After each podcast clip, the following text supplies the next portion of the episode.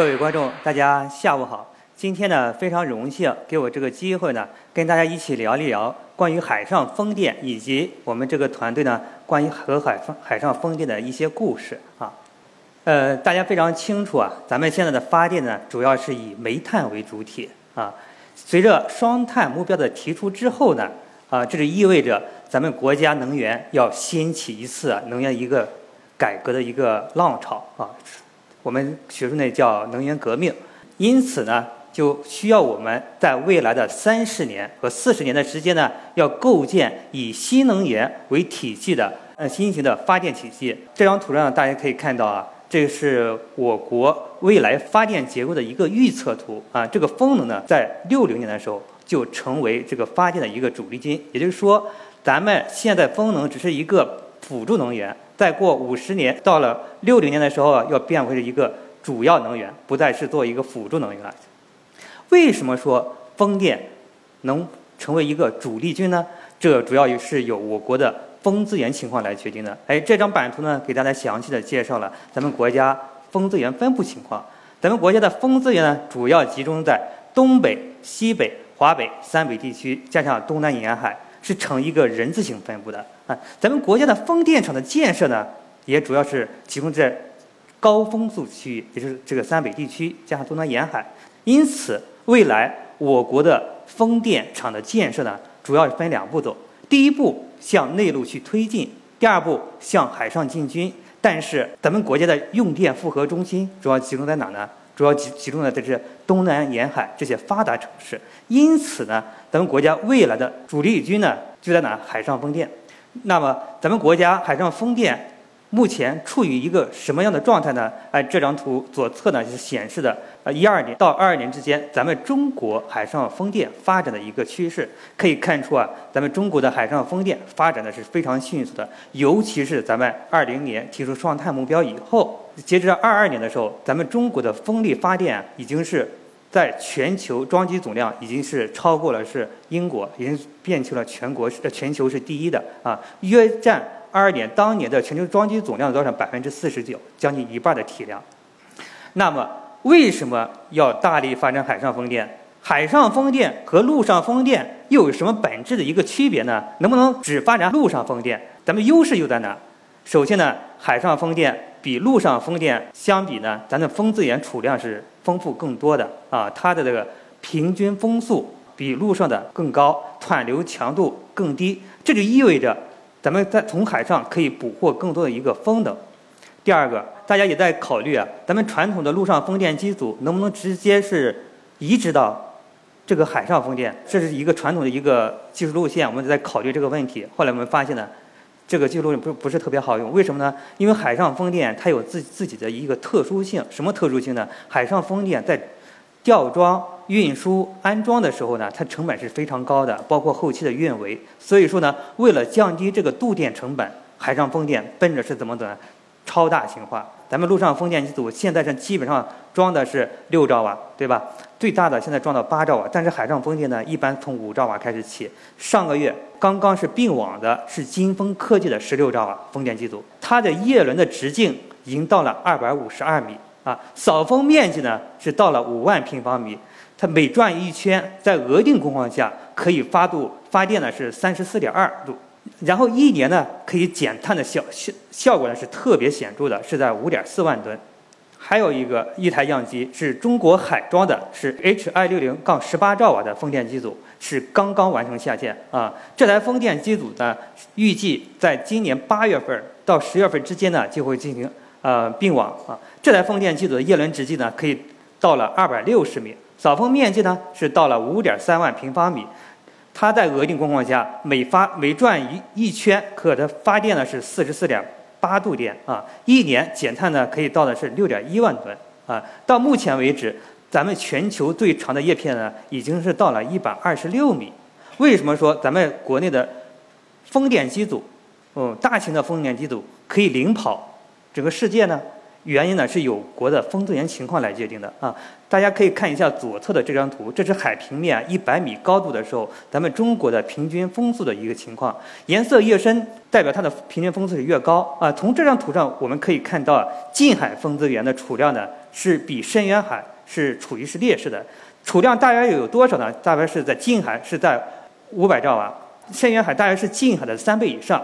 近海已经开发的三十一点四吉瓦，但是呢，深远海风电到目前为止，咱们国内啊只有一台样机是并网了，是三峡的引领号，是五点五兆瓦，基本上处于是未开发的一个状态。好，这张图显示的是全球海上漂浮式风电机组的一个发展的一个情况。在二零零九年，是有挪威啊研制的是世界首台是二点三兆瓦的一个风电机组，是漂浮式风电机组啊。到咱们国家是在二一年才研制出了是第一台五点五兆瓦的一台风电机组，相对于国外呢，我们是落后的是十几年一个时间。从装机总量来看，还是近海的是超大型风电机组来看。我们呢是一个风电大国，但是呢，咱不是一个风电强国。如何让中国从一个风电大国变成一个风电强国呢？我们团队呢就在以下这几个方面呢，是做了一些核心的关键技术的一个攻关。首先，在海上风电关键零部件这一块儿，叶片呢是捕获风能最核心的一个部件。捕获风能呢，主要是靠这个叶片来。在上个世纪。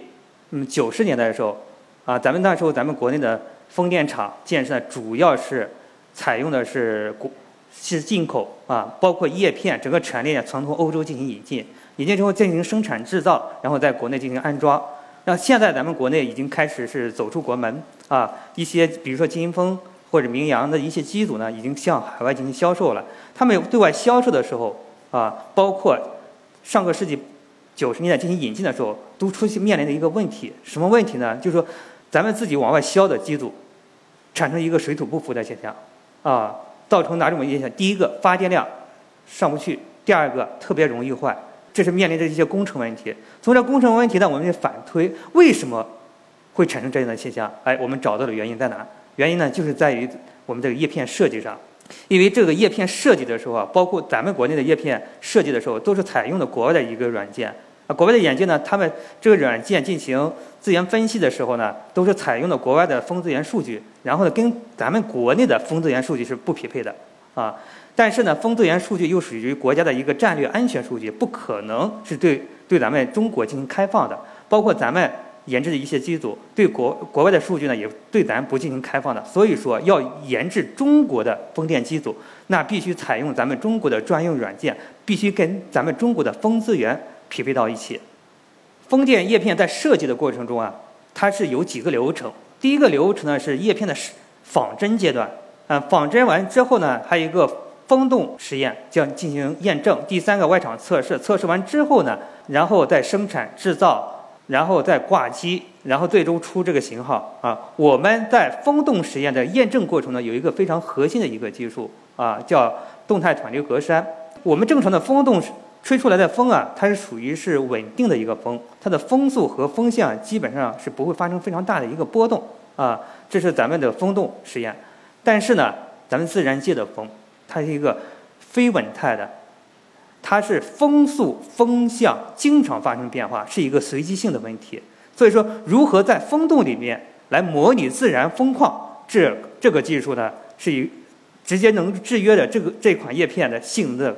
高低，所以说呢，我们在风洞里面，我们开发了一个叫动态湍流格栅这个装置。这台装置呢，也是我在日本的时候把这个技术带回国内的。在一八年的时候啊，当时这套这个技术在国内应该在世界上只有是三个国家能做啊。我回国之后呢，把这台设备引入到国内，在国内开发了，就在我们中科院工程热物理研究所。这台设备呢，可以模拟陆上、海上、草原啊、山地、丘陵。啊，这些不同环境下的一个自然风的一个情况啊。叶片设计的时候有两大难题，第一个是气动的问题啊，气动就存在一个动态失速的问题。这个动态失速呢，它是不可规避的。你看上面有个流线，对吧？有个流线，你是这条线，你是贴着叶片表面走的时候啊，有一个非常好的一个发电效率，一个非常好的一个性能。但是它的风电机组在运行过程中呢，气流啊，它会从这个叶片表面脱离。啊，我们把这种现象叫做动态失速。然后呢，我们这个国外的一些软件，啊，包括现有咱们国产的一些软件，在设计的过程中呢，它只要涉及湍流的时候，它的精度就不行了。啊，也就是说不能非常好的捕捉这个流动分离的一个区间啊。我们一些非常核心的技术，比如说我们采用压力分布这个技术，我们可以精准的定位到叶片表面是哪一个段位儿、哪一个区间发生流动分离了。这是通过空气动力学的角度。我们通过另一个技术手段叫可视化实验，我们从流场，我们用丝线 TUF 的实验，哎，把这个流动曲率时间呢也捕捉出来，然后跟这个压力分布相互验证，来精准定位到这个流动分离的一个区间。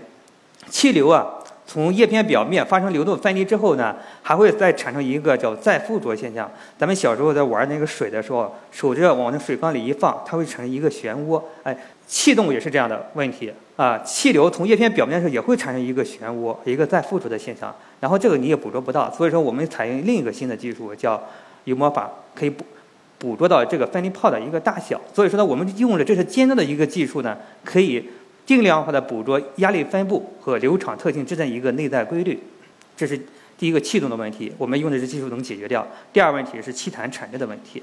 啊，这个气弹产振呢，是我在一百米以下的叶片一般不会遇到。啊，这个为什么会产生这个气弹产振的叶片呢？就是因为它这个风电机组的运行工况跟那气弹产振的速度啊是等于一点零的时候啊，会产生这个问题。嗯，这也是一开始在我们在一百米叶片在设计这个环节以上，我们发现不了这个问题。啊，就是因为它装装机之后，我们发现这个风电机组运行的是不稳定，特别容易扫塔。特别有颤动，人们就开始反推，啊，也是也是发先是通过工程问题来反推这个科学问题，然后在反推的过程，我们会会认为一个是设计阶段出了问题，还是制造阶段，还是还是工艺阶段出了问题。我们发现整个成整个链条下来是没有出现问题，后来发现就是因为出现了新的科学问题，叫气弹产振的问题啊。我们团队呢，呃，也是基于在国外一些经验啊，开发了一个气弹产振抑制技术。这样，我们把气弹、气动的问题给解决之后呢，我们还有一个非常尖端技术，叫外场测试技术。啊，我们中科院工程热物理所在国内是唯一一个有外场测试的一个基地，也是我们有很多的呃机理机制这一块呢，只能是通过外场测试进行验证。就是因为我们有外场测试验验证呢，我们把我们这个仿真模型精度可以是提高上来啊，形成一个完整的一个闭环。也基于以上的技术呢，我们开发了具有。自主知识产权的中科院系列的是风电叶片设计平台和优化平台，因此啊，我们在整个叶片设计的流程呢，我们是先从二维异形的一个开发啊，通过仿真也好，通过风洞实验也好，到三维叶片的一个设计啊，再到整个风电机组，再最后到整个风电场，我们重点关注的是风洞实验和外场测试，而不是基于理论，而不是基于仿真。所以说呢，我们设计的叶片就是比别人的性能要好。我们基于我们中科开发的就中科院系列，我们叫异形族啊，这个在国外是有国外的异形族，但是它不适合中国啊，所以说我们开发的是适合中国的异形族。我们是基于我们自己前有的研究基础，我们开发了咱们中国第一款兆瓦级的叶片。后来我们又跟企业一块合作啊，跟海装一块合作，海装的是五兆瓦一台风电机组，是海上的，在如东风电场。这台风电机组的运行啊，已经打破了世界纪录，发电小数。远远超过超过了三千八百小时，我们又参跟双瑞公司啊参与了咱们国内第一款百米级的叶片一百零二米，在这款叶片的研制过程中呢，我们主要承担的就是抗台风技术啊。现在呢也非常荣幸，在去年的时候，由也是由我们中科院牵头，由我本人亲自牵头弄了一个国家重点研发计划，就在国家的资助下呢，我们在两到三年的时间，到二五年啊，我们。要研制出全球最长的一款叶片，一百五十米，对标的风电机组呢是要匹配的是二十兆瓦及以上的风电机组，哎，这是关键零部件这一块儿。好，第二个核心问题就是整个漂浮式风电装备，海平面以上有风电机组，海平面以下呢有漂浮式浮体，海床上面有气泊系统，它们三个关键零部件之间又是相互如何影响的呢？这也是非常核心的问题，需要我们来进行攻克。总的来说，漂浮式风电是一个高度的强非线性的一个多物理场耦合系统。它涉及的学科特别多，有空气动力学，有结构力学，有水动力学，还有呢自动控制，需要是多学科交叉的一个科学问题。而且目前漂浮式风电机组的样机的研制呢，数据特别少，为我们仿真提供的数据也特别少。因此呢，是缩比样机的一个研制的一个气动研研制和那个水水动力学一个研制呢，是一个非常大的一个挑战，而且它模型的惯例性和粘着性呢是无法同时进行满足的。大家在开始做漂浮式风电机组样机研制的时候啊，但我们当时想的第一个理念是什么理念呢？我们想，能不能把路上的传统路上风电机组直接放在漂浮式这个浮浮体平台上，好不好用？后来经过我们的研究发现不好用，啊，什么原因呢？设计理念不一致。海平面以上的风电机组，它的设计理念是什么呢？尽可能的是利用风载。啊，也就是它有个偏航或者变桨，让它一个动态调整，我去尽可能去捕获风能，来追求它的发电量。海平面以上呢，海洋工程这一块儿，它设计理念是什么呢？它设计的理念是追求的是降低风载，什么意思呢？我尽可能让这个浮体平台稳，啊，所以它设计理念不一致，啊，这是从设计理念这个角度来讲。还有第二个，验证这个角度，气动力学我们主要遵循的是风洞实验。啊，风洞实验这个缩比样机的时候啊，我们遵循的一个准则是雷诺数相似，啊，但是水池实验我们捕捉的是水动力学性能，它遵循的准则呢是弗洛德相似，也就是说你满足了水动力学，你保证不了气动，你保证了气动，但是你损失了水动力学，所以说存在一个失真的问题，它是一个矛盾体。哦，我们这个团队呢，为了解决问题，我们是开发了自己的叫在环测试系统。将风电机组、水动力学和空气动力学综合放在一个平台里面，一个仿真平台和一个实验验证平台来综合进行验证，啊，突破了这个技术的一个瓶颈。好，第三个问题，第四呢科科学问题是控制的问题啊。我们传统的陆上风电进行控制的时候，它没有一个波浪和洋流对浮体一个冲击的一个影响，它不会来回晃动，对不对？这是咱们固定式风。但是咱们海上漂浮式风电机组呢？它随着波和浪和流的问题的时候，它就来回晃动的啊。所以说，传统的陆上的风电机的控制模式呢，在陆在海上是不太高效了。所以说，我们向大自然学习。这个呢，左侧一个是机，我们把机头理论，什么机头理论？大家可以看这个机啊，来回在给它晃动着。大家关注它这个头是非常平稳的。然后呢，我们用直升机的旋转理论呢，把这个原理是放在了漂浮式风电机组上。当时是在日本。工作过，啊，把这个技术呢是应用在日本的福岛七，当时是全球最大的七兆瓦风式风电样机上进行了应用和验证。这回国之后也非常荣幸参与了国内一些项目的项目的一些研制，啊，其中我是深度参与了咱们国内第一台呃深远海，咱们国内是二一年的时候有一台是三峡的引领号，它是五点五兆瓦，但是它的吃水线平均吃水线是二十九米，第二台呢。是扶摇号，中国海装的，它的吃水线呢是到了六十米，是具备深远海的一个特性的。在这个样机研制过程中呢，我们重点研究了气动、水动一个多体多长耦合的问题，就是解决缩比样机中它这个载荷失真的问题。二零二二年六大家简单的看一下这个海装当时啊安装的一个现场一个介绍。在广东徐闻罗斗沙海域完成示范应用，扶摇号采用风电机组。浮式基础，细薄锚固，动态海缆一体化建模及仿真设计，研究整机装备与非线性气流、波浪、海流的动力相互作用规律，建立了一套适用于海上浮式风电装备全耦合数值计算方法和流程，优化控制策略，形成基于环境特征。和运动特征识别的控制策略优化技术，可及时抑制机组振动，降低运行载荷，实现了系统总体优化。扶摇号的诞生，填补了我国深远海浮式风电装备空白，成为我国进军深远海能源开发领域的一大利器，给未来大规模深远海风电开发和深海岛礁的能源供给。打下坚实基础。好，总体来说，整个漂浮式风电整个世界的领域是一个技术探索的阶段，到目前没有实现一个商业化。咱们中国已经落后了世界，差不多是十多年的时间。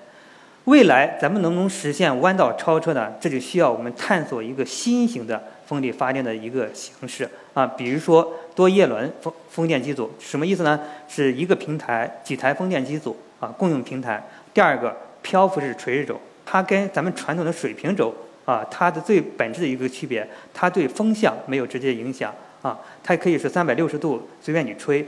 咱们大型的水平轴。它对风向是有严格的要求的，大家可以关注一下啊。下次再看到大风大风机的时候，看它的机舱，它是有一个对风装置的啊，风速风向测量仪，它对着风吹它有非常好的一个发电量啊。第三个呢就是风风光波储啊，就是风能、波浪能和储能结合到一起的一个新型发电发电装置。不过呢，这个还是处于一个概念或者样机啊研制阶段。总之呢。咱们国家海上风电发展的一个速度，和咱们国家大的政策这个大的背景下呢，已经把海上风电推向了一个无人区，也非常期待在座的有志之士跟我一起探索海上风电的新的领域。谢谢大家。